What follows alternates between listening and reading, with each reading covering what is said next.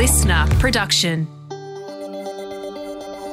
An upbeat end to the week for Aussie shares. And what did the latest data say about the Chinese economy? Good afternoon, I'm Laura. I'm Craig. It's Friday, the 15th of September. Welcome to the CommSec Market Update.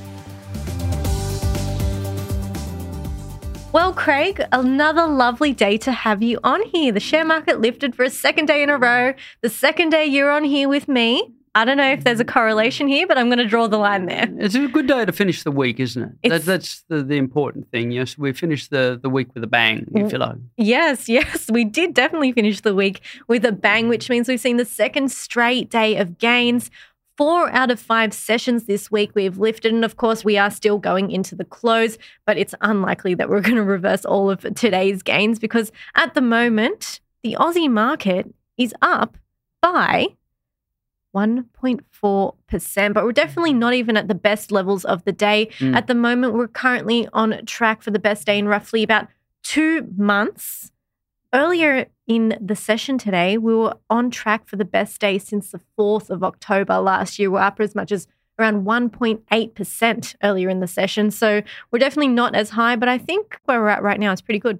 I don't want to be greedy about these things. So it's important that we did rise today. Given the strength that we saw in the United States and Europe, it would have been a sad thing to, to say that the Australian share market didn't follow suit. But we had good gains right the way across the board. All the sectors were higher. The major miners were strong. And uh, as we'll explain a little bit later about China, there's some decent economic data as well. Exactly right, exactly right. So, as you mentioned, we did have that positive lead in from US markets overnight following better than expected economic data. So, we had those producer prices coming out as well. In terms of weekly gains, we're having the best week since not last week, but the week before. So, the end of last month to the beginning of this month. We're currently up around 1.7%. But as you alluded to, that data out of China today, all eyes were on that, and it was better than expected. Yeah, if we look at industrial production, the expectation was annual growth of 4.1%, came in at 4.5%. Retail spending, looking at 3.5%, got 4.6% in Mm. terms of growth.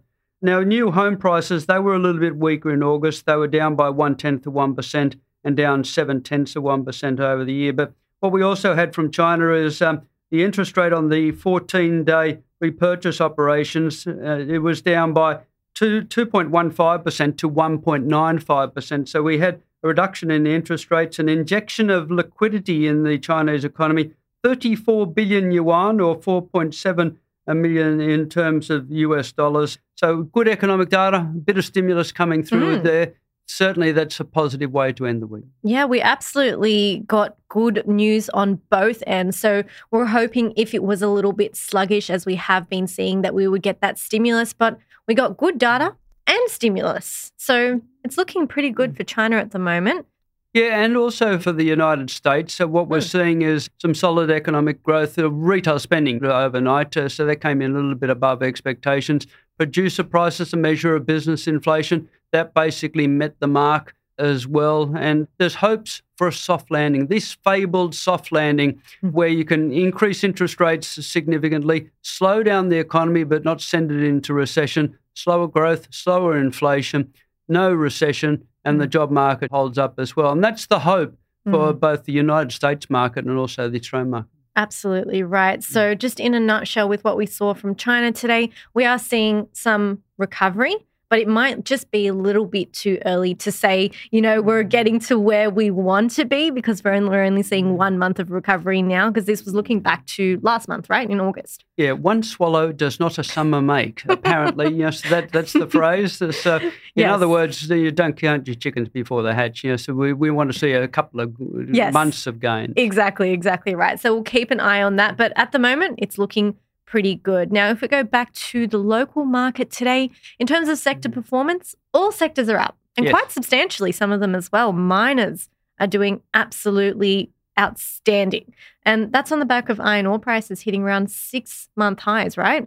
Yeah, iron ore prices were higher. Also, if you look at thermal coal, look at coking coal, those prices higher as well. Certainly for our commodity focused uh, Mm. or raw material focused economy, you know, so that's a positive sign. Exactly right. So we're seeing some of the biggest plays. BHP up roughly 6% over the course of this week. Fortescue Metals around 10% higher over the course of this week.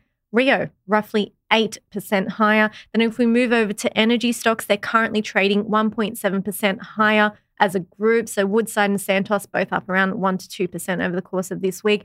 And that's on the back of oil prices hitting few month highs as well. Yeah, we have to go back to November of last year, and there is a lot of focus on the oil market. If you're an energy producer, good times because the, the oil prices and, and energy prices more generally you know, sort of are rising, but uh, bad news for, for mm-hmm. consumers. And that's bad news for, for also consumer related stocks and housing related stocks because if inflation remains high, interest rates remain high because of higher petrol prices, um, that's no good for, for spending. Same in terms of if you're paying more at the Bowser, you've got less dollars to, to spend anywhere else. So uh, there's always you know some positives and negatives there, but for, for the consumer focused stocks, yeah, very much a negative. What we're seeing at the moment, the the major reason is Saudi Arabia and Russia Absolutely. are restricting supply on the market. It's all about supply and demand. Mm. Less supply, you know, so to meet the level of demand, and prices are rising more than um, US $90 a barrel. Exactly right. And we haven't seen those levels for quite some time. And I'm not too excited to fill up my petrol tank, let me tell you. I'm really not looking forward to paying like $130 for a full tank of petrol. But luckily, I did fill up a few days ago before it was uh. too high. I saw this coming, I knew it was happening. So we've seen the energy sector soar to its highest levels since January 2020 in today's session. So that's pretty pretty good news. If we look at over the week how the sectors perform, there's only three sectors. Of course, that is subject to change given that we're not at the close yet, but only three sectors were lower this week. But materials did best. Financials were second best, and energy was quite up there too. But the worst performer was real estate, but still was only down by 0.7 of 1%, while the best performer, materials, was up 4%. So quite a disparity there. Indeed. Indeed. If we look at some of the drivers of this week, there's definitely been a lot happening. So we did have investors waiting to see what was going to happen out of those job figures here locally, inflation data over in the US. So we were waiting. There was a little bit of caution in the markets ahead of that. Then we got those those numbers coming out. It was sort of mixed on all of those fronts. We had commodity prices moving the share market prices around as well. Lots of stocks trading ex dividend, and of course that data out of China today. So lots to digest over one week. Am I mm. right? Yeah, hurdles have been cleared. So as the US consumer prices, we, we got through that hurdle, mm. got through producer prices uh, overnight as well. Uh, what would the European Central Bank do? They lifted interest rates again, but signaled that was going to be the last in terms of uh, Europe as well. Uh, seemingly, we've got some strength in the US economy in terms of uh, retail spending. We will see in terms of industrial production later tonight, so we'll see how, how that one year sort of fares. Uh, here domestically, you know, so we got through that uh, job market figures. Mm. If you, if you look at it, you know, so basically you rule a red line through it and say, well, look, it's not telling us any any much news. So we just have to continue to move forward. Yeah, and that was on the back of it mostly being mm. part time jobs that yes. were added because the number was bigger than we were mm. expecting, but it was mostly part time jobs, and that was m- most likely linked to the Women's mm. FIFA World Cup. So, yep, we'll strike a line through that one and we'll see what happens in next month's data. But let's take a look at a few stocks in focus today. Metcash. Metcash had its annual general meeting. It updated the market on basically its spending 18 weeks to September 3rd. Food, less cigarettes, up in the order of 6.2%. Uh, liquor up in the order of 1.7% and hardware up in the order of 3.2%.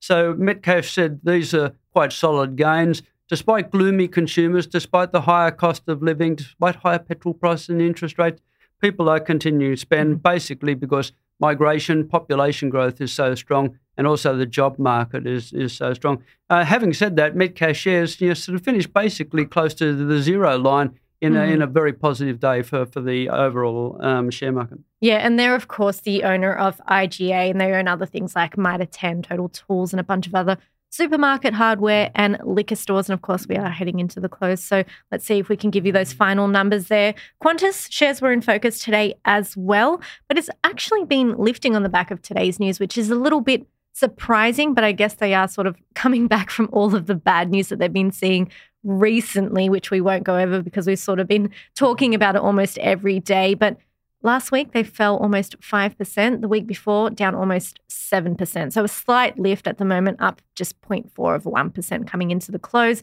And today's news was that the competition regulator, the ACCC, said no to a collaboration between Qantas and China Eastern Airlines. The reasoning? That would give the airline too much power to drive up prices. So I think that's fair enough and probably in favor of consumers who are actually purchasing airline tickets. We don't want to be paying any more than we're already paying. Indeed. We also heard from Fitch, the rating agency. It downgraded the investment grade rating of Ramsay Health from triple B minus to triple B.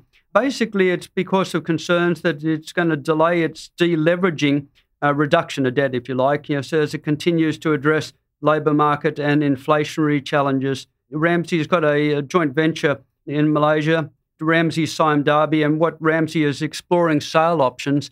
It looks as though it's going to take some time before they, they find a suitor or a buyer, and the concern is a pitch in terms of the debt levels. But but what we saw um, heading into the close, uh, Ramsay was actually higher by a third of 1%. Link Administration Holdings was in focus today as well. They released some good news saying that they've now received all the necessary approvals for the sale of and transaction of its fund solution business in the UK and Ireland. So it does remain on track for that to be completed by October, so just next month. So that was good news. We saw its shares lifting on the back of that. And we did have also Carsales was the was the big one trading ex dividend today. Mm. Yeah, so they'll pay their dividend to eligible shareholders on the 16th of, of October. They'll be paying 32 and a half cents per share. Looking ahead, there's a few things coming out of the US tonight. So we have manufacturing data coming out, import, export, industrial production, and consumer sentiment. So quite a few things to digest, but nothing too major. We've seen all the major things already this week. Yes, that's uh, that's right. Yes, the export import prices. It's it's the troika, the the trifecta of um, prices. We've had consumer prices, producer prices. Now we've got trade prices, export and import prices. That consumer confidence. Watch out for that one because basically it's got a measure of inflationary expectations that they survey there as well, and that one's going to be a, little bit of a focus. Mm-hmm. Moving to next week, so we'll start off with the US. The big one, obviously, is going to be the Fed's meeting which will happen on Tuesday and Wednesday night. So they'll make their interest rate decision 4 a.m. Thursday morning. Will you be awake for that one, Craig? Yes, I'll be up for that one. Wouldn't miss that for quids. Of course not. Um, so, of course, this could impact our our market coming into the Thursday session. Um, if there are any surprises there or whatever happens there. But at the moment, almost no chance of a rate hike. Uh, there's something like 97 or 98% chance exactly of them leaving interest rates unchanged. And, uh, exactly. And uh, basically the wait and see mode, as, as you spoke about yesterday. Exactly right. And then in China next week, we have those loan prime rates coming out. Yes, that comes out on, on Wednesday. No mm-hmm. changes expected there, but we'll have to watch that one carefully anyway. Mm-hmm. Uh, lots of figures in terms of housing in the United States, housing starts, building permits, mm. existing home sales. Not a lot happening here in, in Australia. No. So we've got the minutes of the last Reserve Bank board meeting happening on Tuesday, and uh, then we'll have some detailed labour market figures. Um, it includes jobs by industry, so we see where the jobs are, job creators have been in terms of industries and where the jobs are. That comes out on Thursday. Exactly right. We have those flash PMIs as well. We'll get into more detail as well next week. But we have about 30 stocks trading ex dividend, probably the most significant being Flight Centre, quite a few companies paying their dividends out next week as well. So $3.1 billion in dividends being paid out next week, but that's still not even the biggest week. The week after is going to be the biggest week. $21.7 billion the following week. And uh, then we trail off to $3.5 billion, $1.4 billion. So we are moving into the peak time when mm-hmm. companies are paying out their dividends. Mm-hmm. And as I mentioned, plenty companies paying out their divs. So Monday, Computershare and Tabcorp. Tuesday, Bapcor. Wednesday, Link and Viva Energy. Thursday, Downer EDI, Sonic Healthcare. Friday, Sky City AGL will pay out 23 cents per share. QBE, 14 cents per share. PointsBet, Eagers, there's too many to name. Those are just some of the highlights over the course of the week. And of course, we have the Bank of England handing down its interest rate decision on Thursday. We're expecting to see 25 basis points. Yeah, they're still not on top of their inflation issue or inflation problem. And every country around the, the earth, except for probably China, has an issue in terms of inflation. Most are being brought under control, the inflation rates. But there is still progress to be made in the UK. Exactly right. And in China, we're trying to get rid of that deflation, which is, as you mentioned. Anyways, we'll go into more detail next week. Plenty of things to look forward to as per usual. Enjoy the sunny weather. If you're in Sydney this weekend, it's going to be nice and hot. I'll be at the beach, definitely. Will you?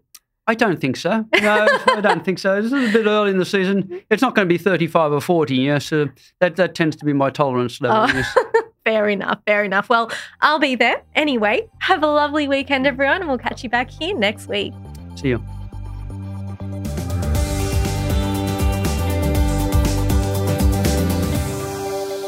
This podcast is prepared, approved, and distributed in Australia by Commonwealth Securities Limited, ABN 60067 254 399 AFSL 238814. The information does not take into consideration your objectives, financial situation, or needs. Consider the appropriateness of the information before acting, and if necessary, seek appropriate professional advice. LiSTNR.